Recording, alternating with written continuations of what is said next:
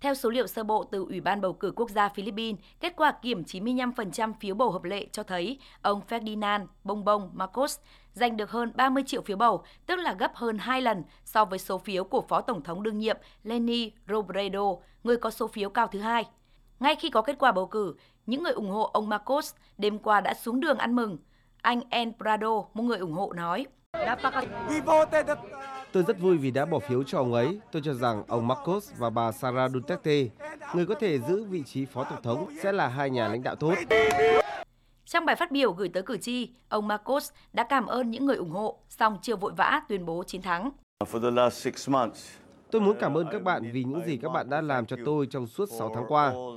Có hàng nghìn người đang có mặt ở đây, các tình nguyện viên, các nhà chính trị, các nhóm làm việc song song.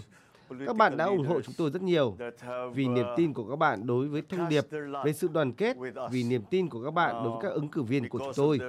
Cho đến nay các lá phiếu vẫn đang được kiểm. Có rất nhiều người nói rằng quá trình kiểm phiếu đã hoàn tất.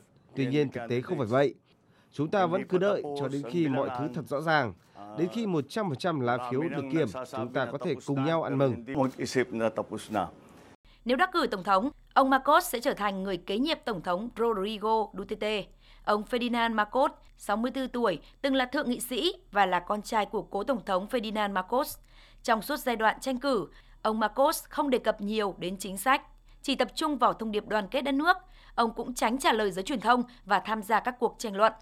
Trong số những vấn đề đối ngoại, dư luận khu vực và quốc tế đặc biệt chú ý và theo dõi sát sao chính sách của ông Marcos với Mỹ và Trung Quốc. Theo các nhà quan sát, ông Marcos dự kiến sẽ tìm cách cân bằng mối quan hệ giữa hai cường quốc này.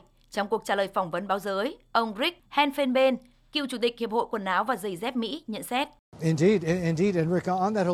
Nếu trở thành tổng thống, ông Macron sẽ nỗ lực cân bằng mối quan hệ giữa Mỹ và Trung Quốc mà không nghiêng hẳn về một bên. Cân bằng mối quan hệ với hai bên sẽ mang lại lợi ích cho Philippines. Trong cuộc bầu cử ngày 9 tháng 5, ngoài bầu tổng thống, người dân Philippines cũng chọn phó tổng thống mới, vị trí được bầu riêng rẽ với tổng thống.